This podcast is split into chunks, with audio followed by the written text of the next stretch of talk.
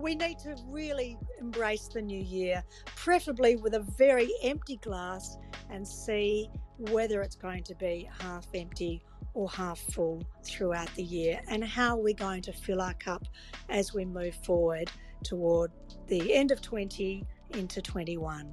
Today on Dirty Linen's summer series, we are heading to Byron Bay to talk to Sam Gowing. Sam is mostly just an awesome, ace, fun person, and I just love her. But she is also a highly qualified chef, clinical nutritionist, and author with a Le Cordon Bleu master's degree in gastronomic tourism. Sam, you're known as Australia's spa cuisine guru, but I feel like that barely starts to describe all the things that you do and all the hats that you wear. And I'm just so thrilled to have you on the podcast. Thank you. Thank you. Thank you for having me and Happy New Year. Yes, Happy New Year. It's it's been a bit of a one. It's good to see the calendar tick over. Um, it is. It's very refreshing. Sam, tell us a bit about your life in Byron Bay and about the 2020 that you've had. right on cue. Barking to get into 2021, we are. Look, this, I, I left Melbourne in 2008, um, physically, that is, obviously not sentimentally.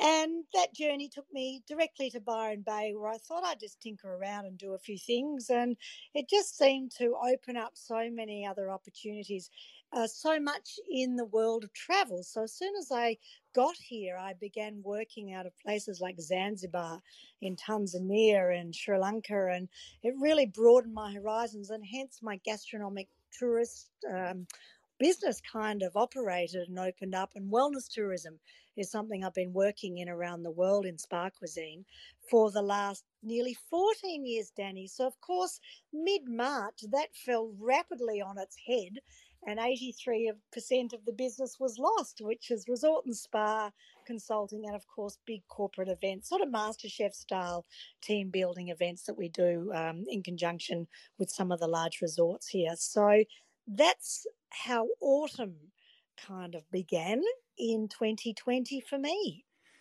You've been doing wellness before anybody really wellness. talked about it. You, I mean, if you you were doing wellness before activated almonds were um, a thing. Uh, it, it, I think one of the things I love about you is that you're not dogmatic. You've got a lot of you know scientific knowledge that backs up the dishes that you serve and the way that you cook and eh, the way that you i guess school people up in how they can cook and eat as well. But you're not a i don't know you're realistic about life. You love a glass of wine. Um yeah you don't put food into good and bad boxes. Um can you just explain your brand of wellness? Well life's too short for dogma and I, I just think that, you know, in the last 10 years, where there's so much confusion, and unfortunately, so much that confusion is led by people who are often self appointed in nutrition um, and in wellness that haven't taken the time to do the science based research in tertiary education. Because tertiary education really helps you formulate a science based evidence approach to health and nutrition. And wellness was really a term coined in the late 90s, and that's when I began my wellness career. I guess I sold the Grace Darling Hotel that I owned and operated with my brother Chris Gowing in Melbourne in 1998, and really wanted to make a difference and reduce the amount of trans fats that I carried around the restaurant floor. So, less fried food, just as an example. And for me, wellness really blossomed into a dedicated yoga practice, which I still do 25 years later. And I've literally come from this morning. And that is about uh, acknowledging that our mind is just an aspect of what we do. And if we can control that mind, if we can really separate that, we become I don't know, more of a whole person. And that's just not about the individual. That's about a business approach. That's about looking at our businesses and our lives and our relationships as a holistic entity rather than this is right, this is wrong. And so, you know, if you want chocolate souffle for breakfast, go for it. Maybe just ease back on the sugar in the next 24 hours afterwards. That's my philosophy. I know you'll love that. I do love it um, because anyone that gives me permission to have souffle for breakfast, chocolate or otherwise, is um, a friend for life. You know, that, that whole concept of of you know that holistic view of the of the of the human body and mind i think is really great and it just makes me think of uh, something i heard a while back i can't i think maybe i don't know if, i don't know where i heard it but it was talking about academics and it was talking about how disconnected they are from between body and mind. And they said that um, they they only think of their body as this vehicle to carry their brain between meetings. Wow. I was like, I love that. Wow. It's just such a yeah. such a strong image. But I suppose the way that you look at things, it's like the body's really important, the mind's really important. They they they work best when they're integrated.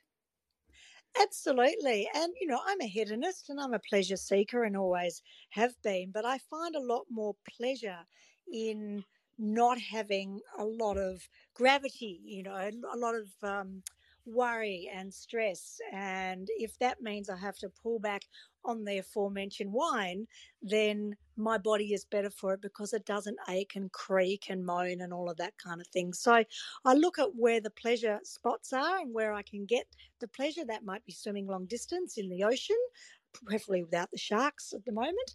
Or mm. it might be, you know, as I say, practicing yoga, or it might be drinking French champagne. Mm. You know, whatever that is, as long as I know how to quickly restore anything that I've kind of gone overboard, um, not physically, then I know how to pull that back. And that is, you know, I look at that pH balance, that acid alkaline balance, which is really important. You know, we know we need to eat more vegetables, particularly this week because we are leading into New Year. We need to have a little bit more kind of dark green leafy vegetables just to help us break down some of that protein overload that many of us have probably had over that Christmas and carbohydrates, you know, mm. if we mm. look at that macronutrient component. So, dare I say, you know, it's a life in balance. I try not to throw that word around because my life is usually the 80 20 rule, which I know you and I have celebrated and talked about in the past. But we need to really embrace the new year, preferably with a very empty glass and see whether it's going to be half empty or half full throughout the year and how we're going to fill our cup as we move forward toward the end of 20 into 21. Mm, I love it. Sam, just explain the 80 20 rule for people who aren't aware of it, sure. haven't heard that expression before. So, oh, we haven't? Okay, I'm sure we would have um, thrown that around. The 80 20 rule is just a little bit of a guideline. It's pretty much 80% do what you can to maintain a really healthy balance and outlook. And that's diet, nutrition, if you wanted to mention the D word, but eat really well. And then 20% is run amok. Do what you want to do. If you, as I say, have souffle for breakfast, champagne for supper, whatever you want to do, just try and have that little equation going on so you can bounce back more effectively and you have less wear and tear on your body and on your mind. And we know that alcohol is obviously a huge player over the festive season. Many of your listeners will be going, Oh, my giddy aunt, I shouldn't have had that extra shardy last night, but what the hell, I did. Then just trying not to beat yourself up, maybe doing a little bit more, 20% to try and bring some of that, um, I don't know, uh, dysbiosis back into balance. Um, so, Sam, you got up to autumn 2020 when things fell away rather yeah. a lot in your business. Tell us how the year progressed for you. Well, I marched down to the Ballina um, Centrelink office. I thought I may as well put my hand out because I worked for myself um, for a really long time and losing 83% of the business overnight was quite shocking. But during that time leading up to the pandemic, I started tinkering around to build a new website. And I just thought, you know what? I can either throw the towel in, walk away, you know, walk away from what became more of an events based business, or I can diligently, diligently tinker under the um, internet bonnet, create a new website, and then create a lot more coursework and content and keep my head above water and sell my product, which is Black Betty Bam online. And so I kind of pivoted, dare I use the P word, um, from an events business into what I really do now is create content online. And I do love doing that. I love the digital platform. I try not to do it all the way into the night and overnight. So I now have a 10 week course as well as a four week course, which was already existing, that's taught through Le Cordon Bleu online learning. So that's plant based nutrition and wellness. Wow. So um, Black Betty Bam is a product, a jarred product that you sell. It's absolutely delicious. How would you, you. describe it? Black Betty Bam is a plant based powerhouse. She's rich in vitamin B and she's a black tahini base. So it's a plant based umami bomb. And some people liken it to Vegemite, but it tends to go further. You can have that stirred through your carbonara. You can have it with antipasto, salumi platters toward the end of the day. You can have it as a midnight snack. You can stir half a teaspoon in hot water to have a beautiful pick me up as well. So it's vegan vegetarian. She's black, hence her name. That's the color of her. And it's just a good round, all round tonic with a little bit of Chinese medicine added to it and um, a bloody good dose of Byron Bay intention. Love it. so you've really transformed yourself from being in a room with people to teaching online how what have some of the challenges been in uh, getting your message across in a different format so the online world is, is quite different insofar as online learning. You know, nothing beats 100 people in a room, in a resort, or on the veranda, you know, really punching it out, you know, I dare I say, MasterChef style in a team building challenge. Having to put everything online and really um, fact check and evidence based research into these courses and make it user friendly is a whole different um, forum. And that took a good two months to write that 10 week course in conjunction with the great team at Le Cordon Bleu, who then create the platform and plug in, you know, all of that content as well. So I really had to go back to kind of that yin activity, as we might say, in the Chinese medicine cosmology, as opposed to being, you know, exuberant and yang and bumping in gear, in and out, and and and uh, all of that kind of thing. So it was a massive transition because I realised this is the future. But what it's done, Dani, and I know many of your readers, listeners, of course, will resonate with this. I have very um, uh, much lower cost of goods because I'm not purchasing more equipment and obviously produce.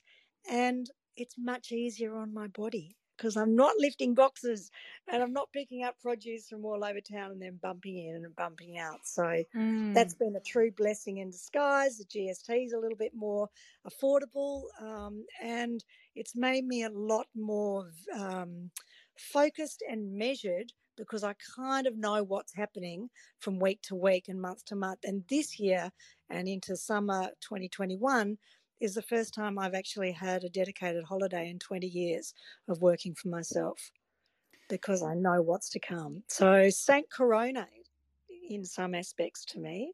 That's so interesting. So, as presumably we are allowed to travel whether it's 2021 or going into 2022. Can you imagine yourself scaling that side of the business back up, or do you feel like you've found your new normal? I think I'm pretty much in the new normal. I think within the realms of travel, and you know, if um, Club Med, for example, whom I was working with right up until everything fell over, then they might hopefully say, you know, can you come back in a year or two and check on the projects? Then sure, if I've got that kind of uh, engagement and that particular program running, I can see that coming on board. But I don't think I'll as diligently chase the work in far flung countries and seek out, you know, those niche jobs that I was able to do, um, perhaps with as much eagerness. I think I'll really measure what the price per day, you know, what the actual labor is and the travel time and all the wear and tear on my body um, and my wallet, you know, that kind of goes with it. It sounds very glamorous traveling all over the world and doing resort and spa work, and there are aspects of that but you don't factor in, you know, waiting at the carousel, carrying all your equipment, all of those kind mm. of variables as well. And of course, you know, the new normal of extra hygiene and safety. And dare I say, traveling with food and food production worldwide is very um, hazardous. for want of a better word. And do you think that you had pushed some of those negatives about the business that you had up to the pandemic? Do you think you'd pushed some of those uh, the the the downside of it aside just because it's what you were doing and it was only when you yes. were forced to stop that you really that you realized there were aspects about it that were a real drag absolutely you know absolutely i mean even just packing up and popping on a masterclass which you have been to and been a part of a few years ago down to melbourne purely so i could visit friends and family and of course create an activity for my melbourne clientele just at, when I really crunched those numbers down, it was, dare I say, many of those activities are a love job. And that's absolutely okay. But relying on them for income and um, the bottom line is probably not you know the greatest business model not when i compare how content creation is and of course i have a global audience now with the online learning programs, and people come from you know Beirut, from to Bahrain to, uh, to other parts of the Middle East, South America, and so forth. So I really had to get the budgie mirror out, take a good long hard look at myself, and work out can't I just travel to Melbourne for pleasure and not always have to make a business trip in inverted commas out of it. It's, so that's yeah. really been great clarity and a lot of um, relief. It's really it's that sounds quite transformative and I think one of the things that a lot of people have realized through 2020 is how much or they've questioned how much of themselves they want to give to certain situations and I think you know I've been to one of your masterclasses as you say and you really put in like it was it was an incredible experience. Like you you seem to aim to over deliver and people get so much out of it. There's so much information there's so much food. You go to great lengths to create an atmosphere of conviviality and you know shared pleasure so that no one would ever walk away from one of your events without thinking oh when's the next one? How do i get back in a room with this amazing person and you know uh, go home with all this great knowledge? I think it it has been something that people have thought a lot about this year is like is I know I'm creating value for the people who are coming to see me, but am I creating enough value for myself? And they're really hard questions to ask of yourself, aren't you? Because especially in a hospitality setting, it is all framed around giving. So, I mean, how do you sort of unpick those threads and work out how to create a balance in that sense? Well, I think that that's I, I miss that. Of course, I miss that connection, and there's a few face-to-face opportunities locally here. But I think people have become to trust the online mechanism um, with so much acceptance now, and know that that's available. That I'm actually able to deliver that sense of authenticity. Excuse me one second. and hospitality through that online learning platform. Of course, it's not as sensory, but there's still that online connection that if people want something, I try and answer within that 12 hours. Obviously, we have run on different time zones and so forth. And with the cook alongs, which is an online program that we offered throughout the year, and we might cut that back. That is, you know, people can gather their ingredients, tune in at say four o'clock on a Friday afternoon with a glass of wine and cook along with me. So there are those opportunities as well to connect. But having said that, I, I suspect that next year, when the corporate events start to roll back in, hopefully here in Byron Bay anyway, and around the country, that I will be a lot more astute and the price tag and the value, you know, the value will probably be even richer for the ticket holder and the price tag may be slightly more, but I will be doing it with a lot more peace and ease and probably less struggle and um, it'll look different, but they'll have a lot more one-on-one time, perhaps with mm. myself, mm. or a bit more of an intimate experience um, with food, of course, um, in that in that realm. I think, but it's also given me an opportunity to think about writing my next book. I've written page one, so that's always a good start. Given that's that the hardest page. The year, that was the hardest page, and you know, trying to supplement that with messages and so forth. So you know, I, think people can still come to Byron Bay within reason. They can still have private tuition. They can get that information. but I don't think I'll able to be able to be as generous in that kind of masterclass style without other support. You know, uh, maybe there's sponsorship, that kind of um, uh, uh, operation that needs to occur, and you know, mm. whether that's a part part of a festival in the future. I'm not sure. I'll have to really work on that. But thank you. That's lovely to hear you say that experience and how you enjoyed it. Well, I think you know, we've seen it in a lot of restaurants um, where they've they've come out of lockdown and they've created experiences they've they've created set menus for example where they're saying no this is this is what we need to charge. This is what we're worth. And if you want to come here this is the basis on which you come. Or people have cut hours. Perhaps it's a you know they're not doing lunches anymore because they were barely viable and they've realized that they would rather have a bit more time to you know have a life.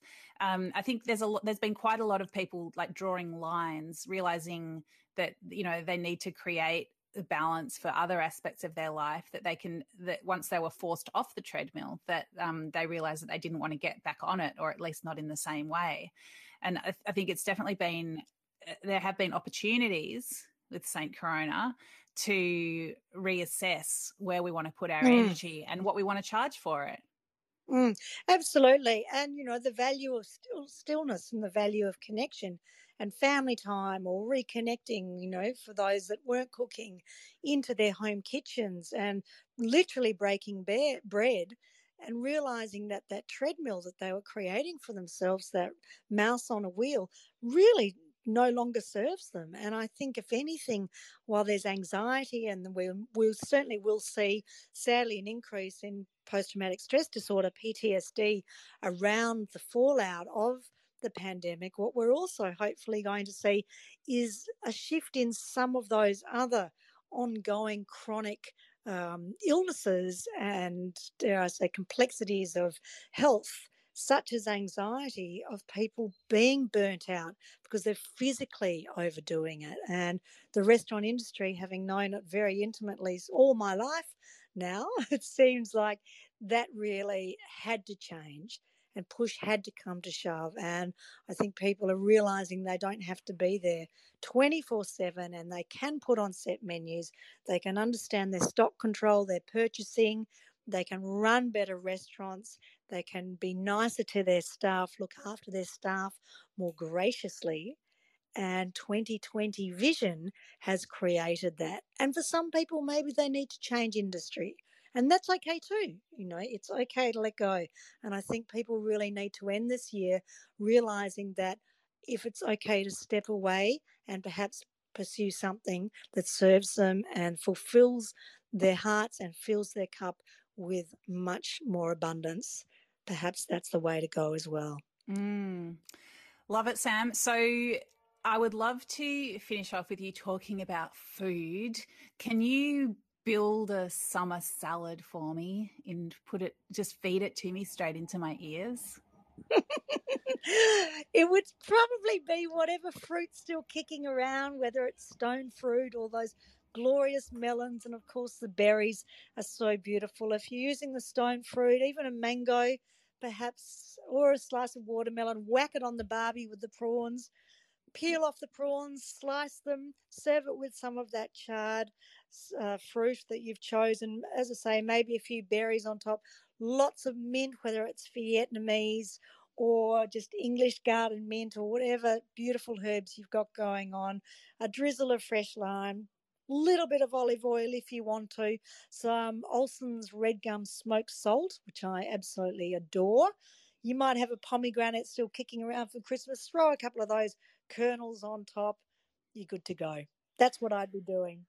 Oh, I am so there for that. I can see it, all those bright colors and the uh, amazing fragrances and yeah, yeah. The, the, grill marks. I mean, it just says summer and I, yeah, it's, it's juicy and it's fresh and it's very lively and I know it's going to make me feel good. And um, honest. Yeah, super honest. Um, Sam, absolute pleasure to chat to you. I wish you all the best for 2021. Um, it's just really great to get a bit of Byron sunshine onto the podcast. Thank you so much. My pleasure, Dani, and Happy New Year to everyone. And let's see what unfolds. yes, indeed. This is Dirty Linen, and I'm Dani Valent. We air the issues that the hospitality industry finds hard to talk about. We spend a week thrashing around each issue, hearing from different people with unique perspectives. We want to hear from you as well. If you have something that needs to be said about a topic, get in touch so we can include your perspective. Contact us at dirtylinen at deepintheweeds.com.au or hit us up on Insta at Dirty Linen Podcast. We can't wait to hear from you. This is a Deep in the Weeds production.